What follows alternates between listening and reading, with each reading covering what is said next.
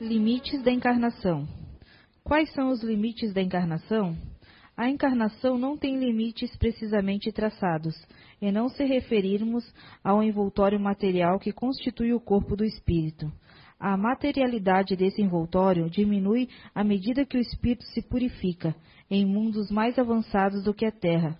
Ele já é menos denso, menos pesado e menos grosseiro, e por conseguinte menos sujeito aos infortúnios da vida. Num grau mais elevado, é transparente e quase fluídico. De grau em grau, ele se desmaterializa e acaba por se confundir com o perispírito. Dependendo do mundo no qual o espírito é chamado a viver, toma um corpo apropriado à natureza desse mundo. O próprio perispírito sofre transformações sucessivas, torna-se cada vez mais fluídico até a completa purificação, que constitui a natureza dos espíritos puros. Embora os mundos especiais sejam destinados aos espíritos mais avançados, eles não estão ali prisioneiros, como nos mundos inferiores. O estado de pureza em que se encontram lhes permite transportarem-se por todas as partes, onde realizam as missões que lhes são confiadas. Considerando-se a encarnação do ponto de vista material, tal qual é na Terra, pode-se dizer que ela está limitada aos mundos inferiores. Portanto, depende do próprio espírito libertar-se, mais ou menos rapidamente da encarnação, trabalhando por sua purificação. Além do mais, deve-se considerar que na erraticidade, isto é, no intervalo das existências corporais, a situação do espírito permanece relacionada com a natureza do mundo ao qual ele está ligado, pelo seu grau de adiantamento. Deste modo, na erraticidade, ele é mais ou menos feliz, livre e esclarecido, conforme esteja mais ou menos desmaterializado. Boa noite a todos. Nessa noite fria, gelada, mas o meu desejo é que o coração de todos vocês esteja bem quentinho. E hoje a gente vai falar então sobre este tema: vida, desafios e soluções. E para iniciar, o que é vida? Se eu fosse perguntar aqui para vocês, para cada um de vocês, cada um de vocês daria uma resposta. Mas a gente chegaria num comum acordo. Provavelmente todas as respostas estariam certas, estariam corretas. Juntando, imaginando as respostas que vocês dariam, eu cheguei a uma conclusão minha que eu vou expor hoje para vocês. Vida é o existir. Tá. Vida aqui, vida no plano espiritual. De que vida estamos falando? Existir na matéria. Existir materialmente. Segundo Joana de Ângeles, e eu gostei muito, li um textinho pequeno dela, mas esse existir que eu encontrei aqui juntou com o raciocínio que eu fiz do que eu imagino, de todo o que eu li, do que eu, da conclusão que eu cheguei para estar aqui hoje, que Joana de Ângeles chama a existência material, ou seja, a vida aqui, existir aqui, de milagre da vida. O Evangelho nos diz que é através da matéria que nós vamos evoluir que é através da matéria que nós vamos aprender, que é através da matéria que nós vamos resgatar, que nós vamos nos corrigir, que nós vamos finalmente evoluir. Mas qual é o sentido da vida então? Se a vida é existir, e qual é o sentido? Novamente, se eu fosse perguntar a cada um de vocês, ou vocês que estão aqui dentro, nós, eu, junto com vocês que estamos aqui dentro, provavelmente diríamos que o sentido da vida, para nós, é a evolução, evolução espiritual.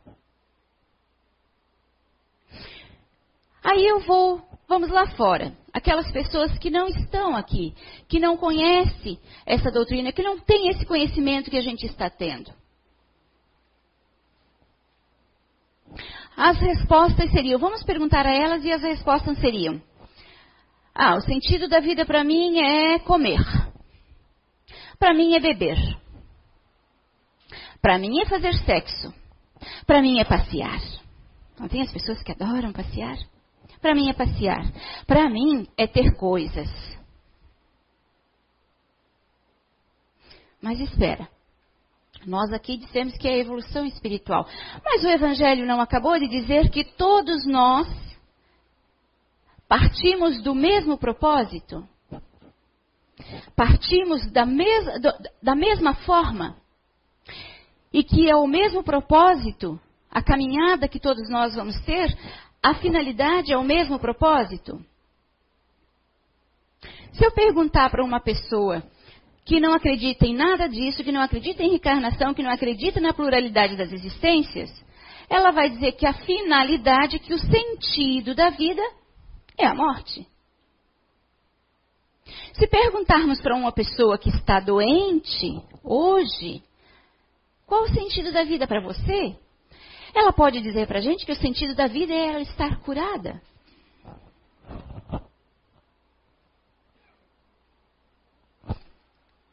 É só isso o sentido da vida para nós?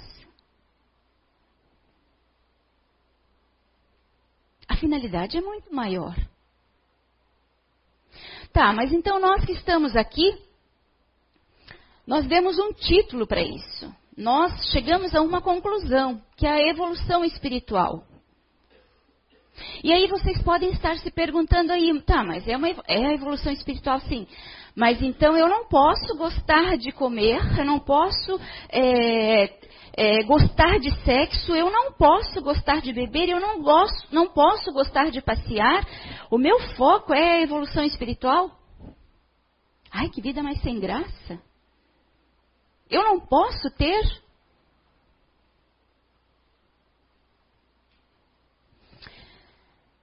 E os Espíritos nos dizem que tudo nos é permitido.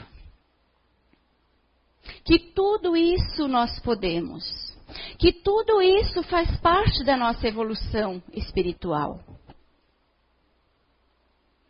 Tudo isso e muito mais. Desde que seja com equilíbrio. Quando encontramos esse equilíbrio, nós acabamos nos desligando de algumas coisas, nós acabamos elegendo prioridades para as nossas vidas. Algumas dessas coisas que era tão importante para a gente que passava, é, que chegava a um desequilíbrio, que a importância era tamanha, mas chega um momento da nossa vida, e provavelmente muitos de vocês já chegaram a esse estágio de pensar: não, espera aí, isso não tem mais sentido para mim. Isso não está mais naquele grau de importância que eu dava anteriormente ou até tanto tempo. Essa é a caminhada de cada um de nós. A finalidade é a evolução espiritual. Tudo isso nos é permitido, visando a evolução.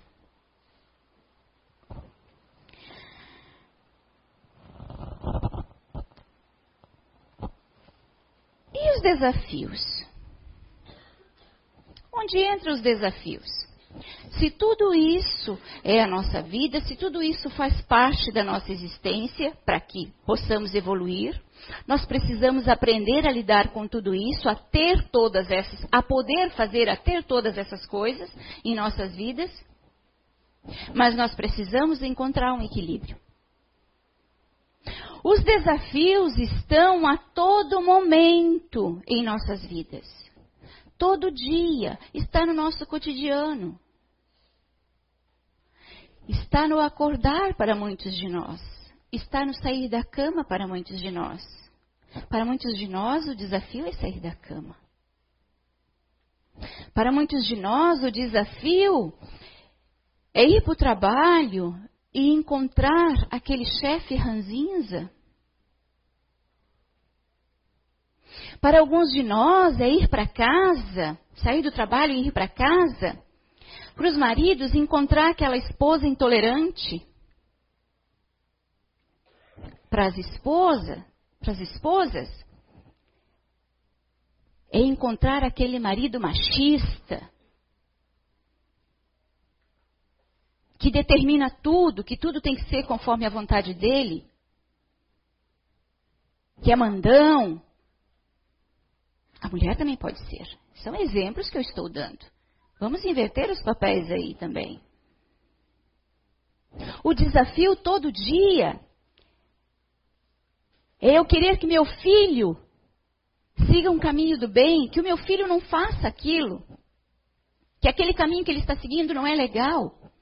O desafio todo dia é eu mostrar para ele, eu ter a paciência de mostrar para ele, para o meu filho, minha filha, um outro caminho. Todas as dificuldades que nós encontramos no nosso dia a dia são desafios. Todas. Alguém de vocês, então, não tem desafio nenhum? Não, né? Todos nós temos, das mais variadas situações e versões. E por que, é tão difícil, então, existir? Por que, que é ter, estar aqui na vida, na vida material, né? Por que, que é tão difícil? Por que, que chega momentos que a gente está diante de uma dificuldade ou de um desafio e eu não encontro uma solução? Sabe aquela ideia, aquela, aquele, aquele, como é que a gente diz, aquele ditado popular que diz que quando a gente está no, não, eu cheguei ao fundo do poço. Provavelmente alguns de vocês já se sentiram dessa forma com, algum, com um determinado problema. Cheguei ao fundo do poço. E a gente costuma dizer que se chegou ao fundo do poço, só pode voltar para cima. Então não tem mais para onde ir, se chegou ao fundo. Mas para a gente chegar ao fundo do poço, ou para a gente não encontrar a solução, sabe? Esse fundo do poço, vamos trazer para cá, de outra, vamos explicar de outra forma. Eu estou com um problema, estou com um desafio aqui que eu não consigo encontrar a solução. O que, que geralmente acontece para a gente numa situação assim? Eu já procurei de todas as formas a solução. Tudo que eu conhecia. Já recorri a tudo o que eu imaginava. E nenhuma foi a solução suficiente ou eficiente para esse problema, para resolver esse desafio.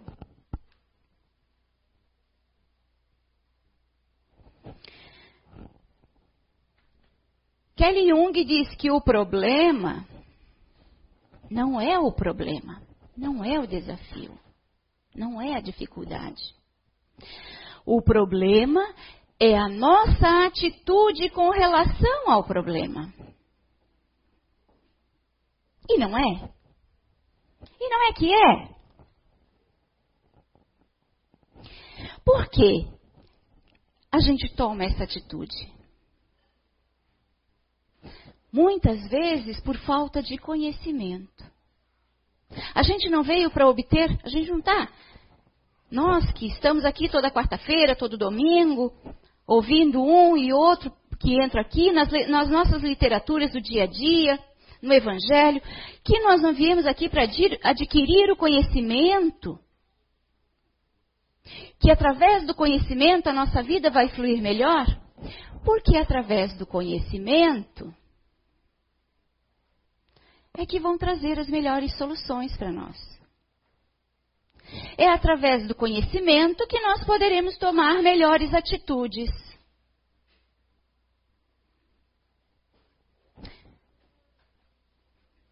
Tá.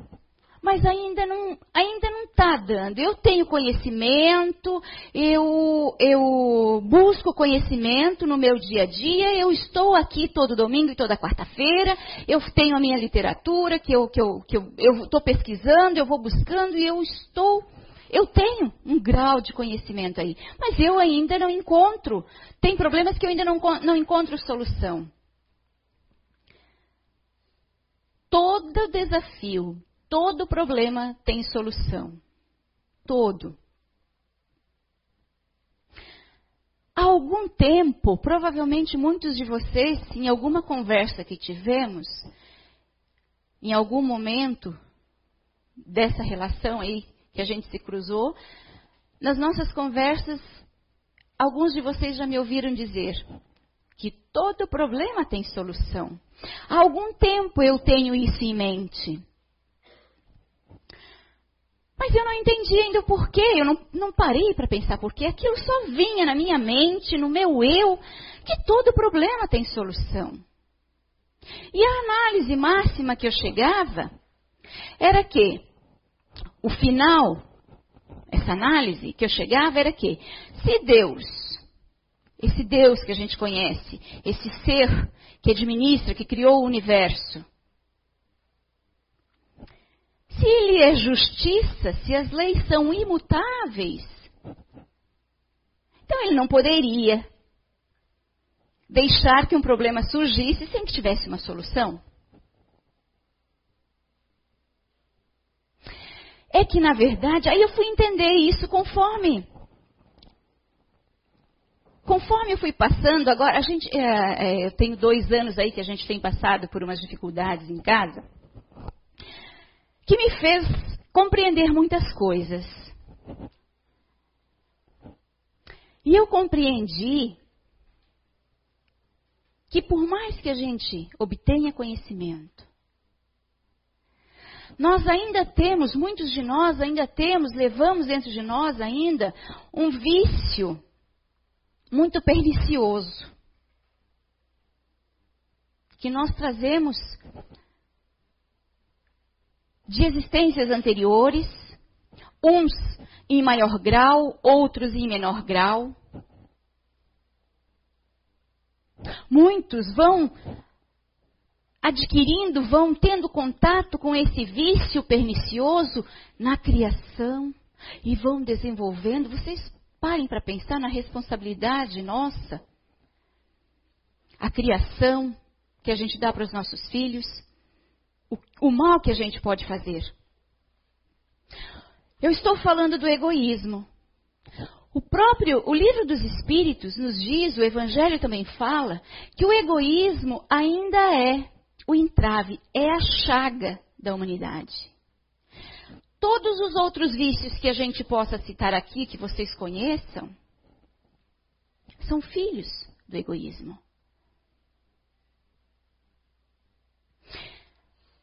A gente ainda não encontra, por mais que a gente obtenha conhecimento, por mais que a gente esteja aqui sentado, ouvindo, pegando, ah, aquele realmente faz sentido e vai caber, eu vou poder usar o que ela disse, o que aquele outro é, expositor lá falou, sobre determinada coisa, sobre determinada. como fazer naquela situação que eu estou passando. Hum, vamos tentar? Eu comecei fazendo isso. E eu confesso para vocês que traz bons resultados. A gente pôr em prática muitas coisas que vocês ouvem aqui. Por mais que não seja tudo. Eu, vou, eu, eu, Beatriz, vou dizer que, de repente, dificilmente, tudo que eu falar aqui vai caber para você. Tudo vai caber para você. Pode ser que não. Mas, com certeza, cada expositor que sobe aqui traz um recadinho que vai ajudar na solução dos seus desafios, dos seus problemas. O nosso egoísmo entrava isso, entrava, embota a nossa visão, embota o nosso raciocínio, e aí a gente não encontra soluções. E às vezes a gente agiganta um problema. Às vezes ele é tão pequenininho, a solução é tão simples, está tão ali na minha frente. Está quase chegando aqui na minha mente. Mas esse bendito ou maldito desse egoísmo não deixa que eu perceba. Por quê? Porque eu não me autoanaliso. Eu não olho para mim. Eu não reconheço ainda em mim esse egoísmo. Eu não reconheço ainda em mim no filhinho dele a inveja. Eu não reconheço ainda em mim é, o orgulho. E por aí adiante. Porque quando eu estou, na maioria das vezes, quando a gente está com um problema, quem é o culpado? É por causa dela que eu estou assim. Se ela não tivesse feito aquilo, e você que tem que, você tem que resolver para mim. Nós nos colocamos como vítimas da história. E se a análise começar de dentro de nós, é difícil a gente chegar a esse ponto. Eu confesso, para uns vai ser mais difícil, para outros não, até porque aqui, nesse ambiente, provavelmente, é, o grau de evolução espiritual, intelectual de cada um, possivelmente vai ter diferenças. Muitos de vocês devem estar à frente também da minha evolução, da minha, do, do que eu já alcancei na minha caminhada. Então já não tem mais tanto isso. Mas a autoanálise é válida. E quando eu conseguir reconhecer dentro de mim, poxa, espera, mas isso aconteceu porque eu fiz aquilo. Porque os problemas advêm das nossas atitudes. Se tomamos atitudes boas,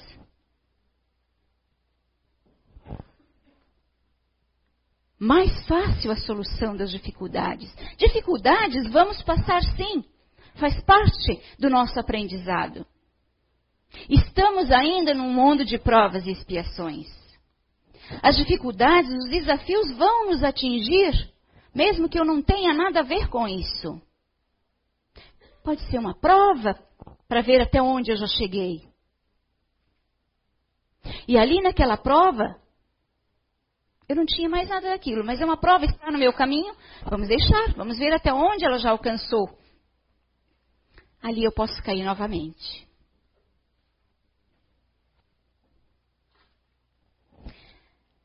Nós somos espíritos de outras existências já. As dificuldades que eu tenho hoje, o grau de dificuldades, o grau de desafios, e o grau de soluções que eu encontro, o nível de soluções que eu encontro, só depende, vão ser a resposta das atitudes que eu tive no passado. Porque se não foi aqui, poxa, mas o nosso egoísmo ainda, né? Voltando a ele. Mas eu não merecia passar por isso. Eu sou uma pessoa tão boa, ajudo todo mundo. Estou lá dentro da, da casa espírita fazendo caridade, ajudo todo mundo que vem lá. Que bom que você está aqui, que bom que nós estamos aqui. Isso já alivia bastante a nossa bagagem. Mas o que eu tiver que passar, não é essa casa que vai me proteger. Como é que eu vou crescer? Como é que eu vou aprender? Eu ainda tenho que agradecer porque aqui eu estou tendo conhecimento que vai me fazer com que eu caminhe melhor. Mas se eu tiver que passar, vou passar. Mas a gente ainda é egoísta a ponto de culpar o outro pelos nossos problemas. Vale uma autoanálise. Cada dificuldade que a gente passar no dia a dia. Em vez de culpar o outro, e vocês vão perceber que não é fácil a gente se culpar. Não é fácil. Vocês vão perceber o grau de egoísmo de vocês, o quanto vocês se acusarem, o quanto vocês se avaliarem e encontrarem em vocês. Porque se eu estou com uma dificuldade, para começar, eu nem sei o que eu fiz para estar aqui, eu não mereço estar aqui. Tá, então se você está passando por isso, analise seu passado. Não é de agora, não é desta existência? Então você já, nós aqui já sabemos que em algum momento eu tomei uma atitude errada. E hoje eu vou ter que corrigir. E aí? Ainda, não mereço. Mas estou passando. Você precisa me ajudar. Cabe ao médico. Cabe ao médico me curar. Afinal de contas, ele estudou. Cabe a ele. Ele vai me auxiliar. Ele vai me passar uma medicação. Mas ele não está lá em casa para, na hora correta, fazer eu tomar a minha medicação. Mas eu culpo até o médico pelo valor da consulta, então. Mas espera aí. Quem passou pelo sacrifício todo do aprendizado? Quem arcou com as despesas dele enquanto ele estava aprendendo lá para vir me auxiliar hoje? Tá, então ele tem razão no valor da consulta. Mas eu ligo para lá, eu estou precisando de uma consulta, eu ligo para lá e só tem consulta para daqui 15 dias, daqui um mês. Que história é essa? Como é que isso é possível? Quantos de nós já não fez isso? Quantos de nós se acha a pessoa mais importante, se acha melhor que o outro? Isso é se achar melhor. Isso é egoísmo, é sinal de egoísmo. Quantos de vocês chegam numa casa espírita, chegam num, numa igreja, chegam em algum lugar buscando pela ajuda, e quem está lá é obrigado a te ajudar, porque está lá para isso. Vamos falar da casa espírita então. Quantos de nós não chegou aqui pensando que se vocês estão aqui, se existe a casa espírita, vocês são obrigados a ajudar?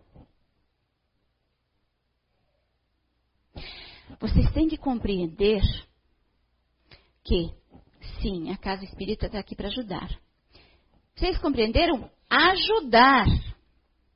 Quem vai fazer a mudança? Quem vai fazer a correção? Somos nós. Não é o passe que vai fazer a correção em você. Não é o médium que vai fazer a correção em você, não é o médium que vai determinar se você se você vai fazer essa cirurgia. Eu já ouvi muito, gente, pessoas chegarem ali na frente, eu, perguntarem para mim, é, eu vim aqui porque quero saber se vocês fazem cirurgia espiritual. Poxa, dá uma resposta para a pessoa, e agora, como é que eu explico para ela que acontece cirurgia espiritual? Mas eu não posso dizer para essa pessoa que nós fazemos cirurgia espiritual. Por que não, Bia? É diferente. Imagine vocês irem no médico,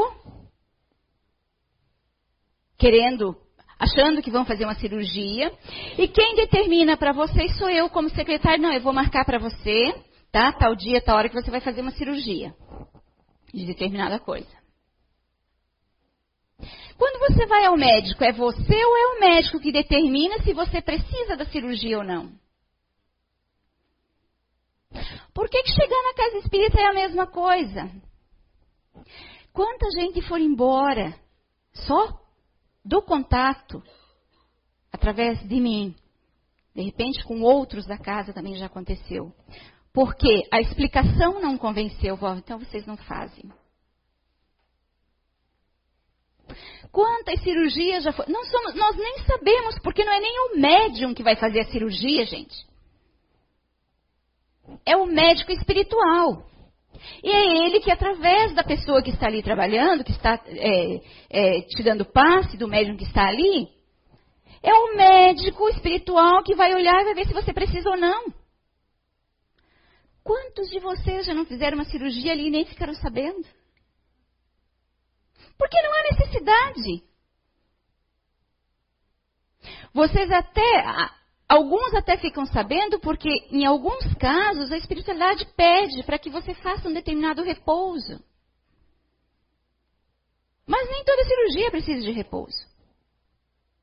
Tá, diante disso tudo que você explica, não, então vocês não fazem. Eu quero que vocês façam, eu, eu quero uma cirurgia espiritual. Mas se você não estiver precisando, e mais, então vamos um pouquinho mais além. Eu lembro que há muito tempo, há algum tempo houve um caso de um rapaz jovem. Eu não lembro o problema, também não vem ao caso, e ele veio para um tratamento. O passista foi lá, trabalhou, centros de força, trabalhou as energias e tal. E ficou lá. E o médium que estava disse depois, eu entro, você primeiro, a energia daquele passista que precisava para esse, digamos, paciente, né? E o, o médium não levantou da cadeira. Aí o passista terminou, esperaram, esperaram, esperaram. Foi lá e perguntou: Agora você vai trabalhar? Você vai fazer alguma coisa ainda? Sabe qual foi a resposta? Eu estou esperando que a espiritualidade leia a ficha dele. São eles que vão, é, eles é que vão me dizer o que eu posso fazer. Porque eles estão vendo se ele tem merecimentos para que se mexa no problema dele, para que lhe ajude no problema dele.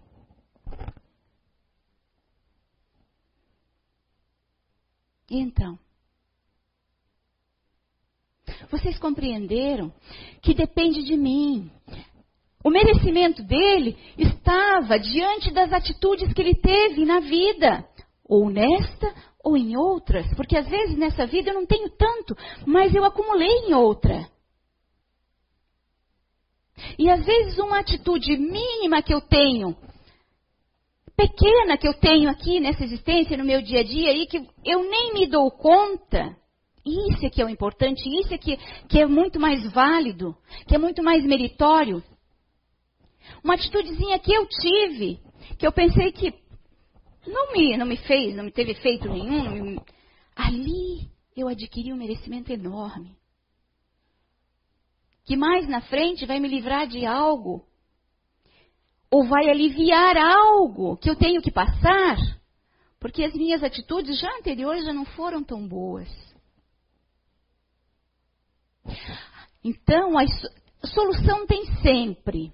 Quanto mais conhecimento eu tenho, melhor. Mais eu vou saber como lidar. Mais soluções corretas eu vou tomar. Mas vocês lembram também que o Evangelho falou que é o nosso livre-arbítrio. Que o Pai do Céu espera para ver o que, que nós vamos fazer com ele. Deixou tudo aí para nós. Tudo é livre. Você pode tudo. Mas a escolha é sua, do que lhe convém. Você é que vai saber o tipo de vida que você leva, se aquilo te convém ou não.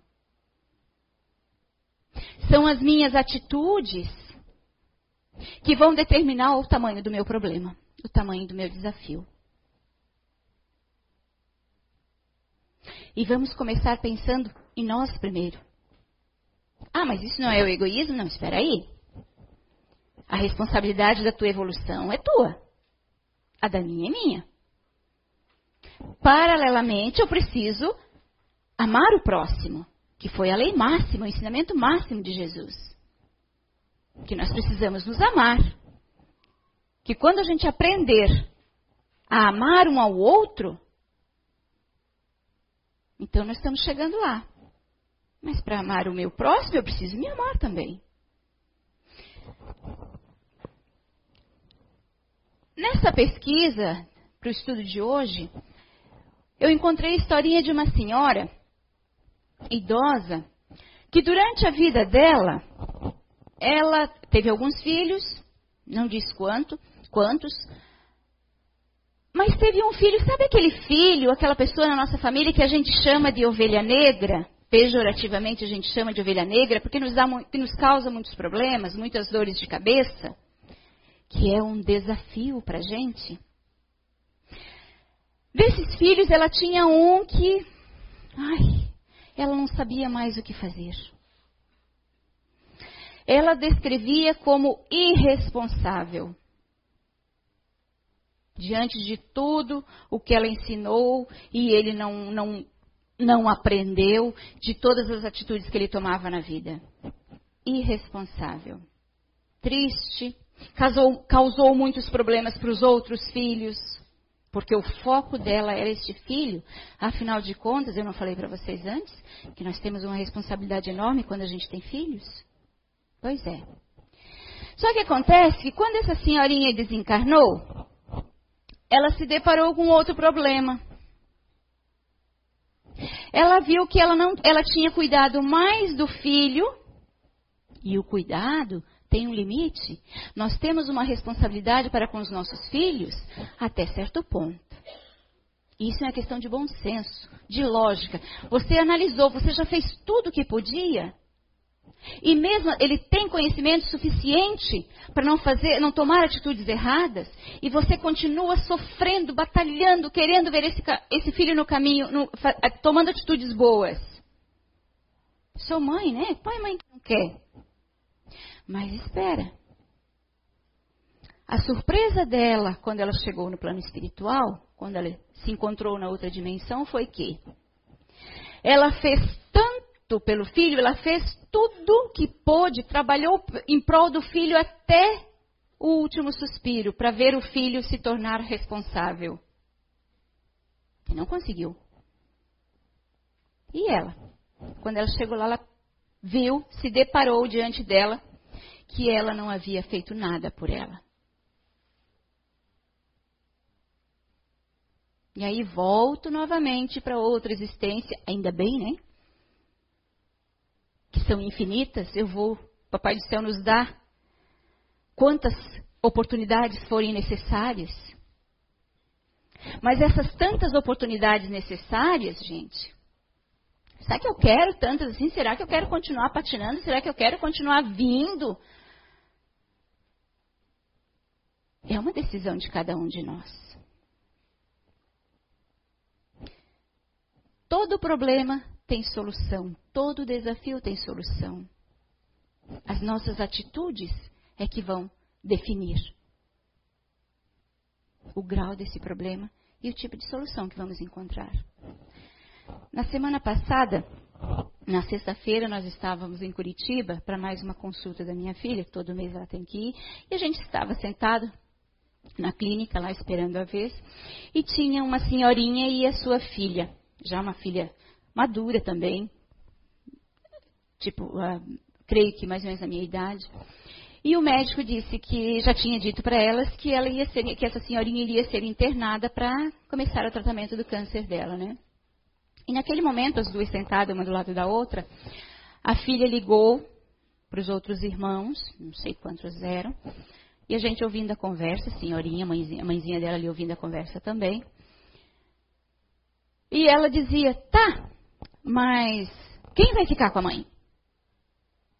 Vocês sabem que um, é, menos de 18 anos precisa de acompanhante. Eu não sei se para os mais velhos, eu não sei se é 60 ou se é 65 anos que precisa de acompanhante também. Enfim, essa senhorinha precisava de acompanhante. Mesmo que não precisasse, mesmo que ela não tivesse a idade que necessita, que é obrigatório. A briga era: quem vai cuidar dela? Não, eu não posso. Como você não pode? Quem vem hoje? Não, a gente tem que encontrar uma solução. E a resposta dessa mãe era que, calma, calma, minha filha.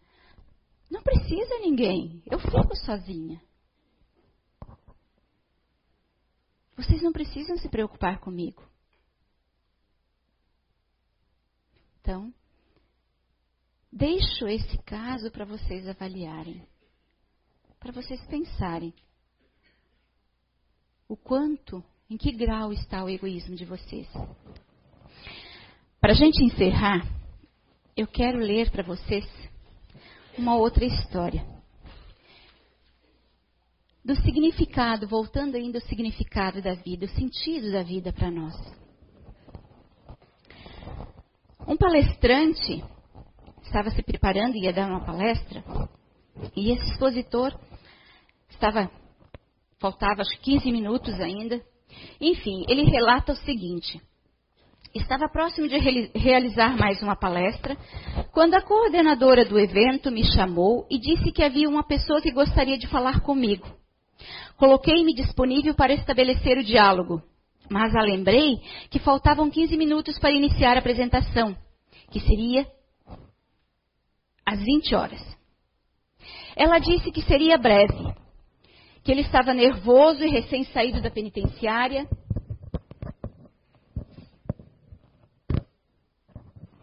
causando um problema aqui. Mas desejava falar. Diz o palestrante: Eu confesso que estas últimas informações alteraram minha disposição em falar com ele. Afinal, creio que a conversa seria longa, mas vamos lá, diz ele. Veio a mim um homem no vigor dos seus 45 anos e foi diretamente, sem devidamente apresentar-se, dizendo: a vida não tem sentido. Quantos de nós já não pensou isso, né? Mediante o descontrole da situação, não do rapaz que parecia certo do que estava dizendo, ele, diante do meu silêncio, insistiu: a vida não tem sentido. Ele estava certo do que ele estava dizendo.